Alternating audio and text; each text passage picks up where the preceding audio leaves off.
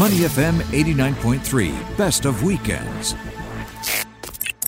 Joining me on the phone is Michael Henry, and Michael is the managing director at Sphere Consulting, a local Singaporean company. He has over 25 years' experience in leading large remote teams and specializing in the future of work and remote workforce experience. Michael, welcome to Weekend Mornings. Good morning, Glenn. How are you?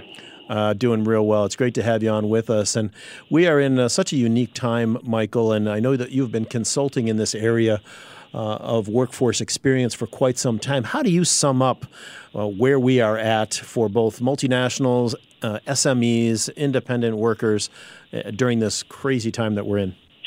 Okay, so from our perspective, if you put aside the financial impacts that kind of most organisations are seeing at the moment, the biggest impact we're seeing is the change for people working from the office to a home environment.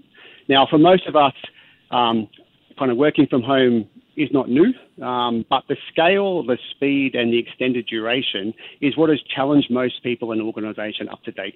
So for kind of more of the organisations, they've essentially had to relocate their business operations from an office environment to a distributed home environment. And they've quickly had to equip their workforce to work from home. Now, whilst most organisations would have had a business continuity plan in place that would have helped with this to some extent, these plans would not have really catered for the scale, the speed, and the extended duration that we're seeing at the moment. And from the workforce perspective, really getting kind of used to working from home, finding that space at home to work that may be quiet, and actually changing your mindset because how people connected to people to get their jobs done has changed. So they've lost that kind of human connection, Glenn. Yeah, we think about, simple things like, having a little bit of water cooler talk in the morning, after a long weekend, what everyone's done, or meeting each other during the course of the day at a lunch break or up for the obvious meetings that one might have. Those all take on a new look, don't they, when you have to do it virtually through either a phone or through a video conferencing app. So all of this has really changed quite a lot. And you mentioned early on, many people are getting used to working at home, even though some people have already, but now they have the added infrastructure of a spouse that's probably working at home and kids they're probably studying at home. Adding this all in, it really is a challenging environment for people to stay productive and to stay sane in some way. Indeed, Glenn. And I think that at the moment, most organisations kind of aware of this, and they're really trying to help their workforce, as you say, kind of stay sane. And I think that what we're seeing from organisations is really a shift in terms of focusing on their people and having the people more in the centre of what they do. And there's kind of four key areas that the organisations are focusing on to remain successful and relevant in this remote working era. The first one is really to ensure that the technology that they provide for their workforce is fit for purpose, that people can connect seamlessly to systems, information, and more importantly, each other. Because as you mentioned, there is a distinct, some studies going on at the moment that it's sort of saying that the average person's working day is increasing by at least 3 hours. Wow. Now, this is sort of brought on from not being able to connect informally to people, and it's actually creating more of a formal meeting. So you need to, schedule a time with Jim or John or Jane. You need to sit down over Zoom or over some sort of kind of video conferencing technology, and it just adds to your day. So making sure that the technology is there to help and really push that through is what organisations are really focusing on. The second one that they need to focus on as well is ensure that their processes and procedures are fit for purpose for the remote era. So if their processes are manual, there are too many handoffs between people, if there's too many signatures need to happen, or if organisations are still passing around the old kind of paper trail, these won't survive, and they need to be streamlined and updated, and if they can be automated to ensure that they remain kind of future-proof. The third one that the organisations are really looking at is their leadership. and ensuring that their leaders have the right skills in place to help the workforce thrive, to inspire and nurture the remote workforce, and really cultivate a culture where people feel connected, people feel safe, and people feel kind of valued. And these strong, capable kind of leadership skills is what is really driving the new economy as we move forward.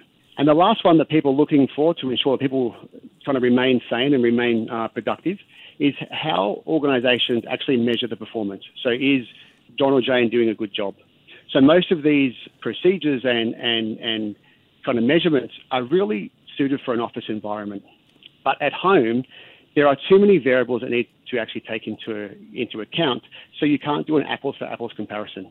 So things like, is the home environment conducive to that worker being as productive as they can be? Is the emotional well-being or mental health of the employee okay, given the changes to their routines, given the changes how they connect with people and perhaps feeling isolated?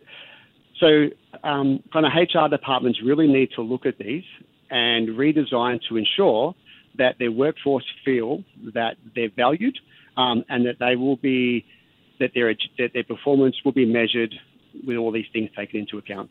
Yeah, we're speaking with Michael Henry, Managing Director at Sphere Consulting, talking about workforce productivity in the COVID-19 age. And one of the points you mentioned, one of the four, I think is particularly interesting to many of our listeners, and that is do leaders have the right skills? And I think that one of the things we've seen is there's a great variance in the ability for leaders to communicate during this time, not only externally with stakeholders that are important, but internally with the troops to keep them informed as to what's going on in the company and then expectations around how, you know, what work should be getting done and the time frame and all that. How are you counseling and talking with leaders to make sure, you know, what specific skills or specific tips are you giving them to make sure that they are as relevant as they can be during this time? That's a great question, Glenn. So I think it all sort of boils down to a leader promoting a environment that a worker can be as productive as they can, and they can feel kind of valued. And this value really comes down to one of the points I mentioned before in terms of someone's mental health and how they're kind of feeling and their well-being. Now, first and foremost, it's not about technical skills anymore. It's about the softer skills. So the ability to connect with your workforce on an individual level, on a personal level, and just take that step back and just ask if they're okay. You know, what we're doing, what we're seeing at the moment is that we're asking a lot from people in the current climate. So they don't just have their day-to-day activities to do and they're changing routines. They may be faced with some financial issues with the current climate. They may be trying to juggle schooling with all the school closed. And as I mentioned before, they could be feeling isolated in terms of how they normally do their work. So all these things can increase someone's anxiety levels, which can impact performance. So it's very important for kind of leaders to be able to tune in on the individual feelings of their employees. How do you recommend they actually do that, though? I know some companies are, you know, they have maybe a 10 o'clock morning meeting on a video chat, and then they have maybe an optional 2:30 in the afternoon if somebody needs to check back in. Or, sure. But how do the executives actually, who may not necessarily have very much of a personal relationship, quite honestly, with their staff members? You know, of course, the bigger the company, the more that challenging that can be. But how do they actually reach out and let the people know, hey, you can talk to me, you can talk to our HR, you know, here's a toll-free number to call. How does that work? Yep. Okay. Again, great question. So what we're seeing a lot is for information to be sent to employees via kind of personalized videos now. So I think gone are the days of those emails and finding information on your company websites. It's all around connecting to people and sending out kind of update videos and ensuring that the leaders at that point, the employees feel that they're empathetic to their needs, that they're open to change, and that they're providing that kind of safe feedback loop. So as an employee, you feel safe to actually raise that things aren't going as well as you think they could, or perhaps provide some ideas how things can be improved. So, you know, for the kind of middle management, it's around having those informal meetings, not just, you know, are you doing okay in your job and you know, are you actually getting your work done? It's those informal meetings, those 5-10 minute just kind of check-ins, just to make sure that that person's going okay, and just to ask those kind of three words, are you okay? We're finding people who actually do these are having significant increases in the overall kind of morale of their staff, yeah. And the actual kind of well-being as well. So definitely from that perspective. Yeah, this topic is so vast. and unfortunately, we don't have time to go through all of it today. If somebody wants to get more information about what tools might be available for, you know, how they can plan their workforce productivity a bit better, or if they want to get in touch with you to ask further questions, how do they reach out? Really easy to connect. Just go to our website, www.sphere.io. So that's www.sphere.io. Michael Henry, Managing Director at Sphere Consulting. Thanks very much for being with us today. Thanks for having me, Glenn. To listen to more great interviews, download our podcasts at moneyfm893.sg or download the SPH Radio app available on Google Play or the App Store.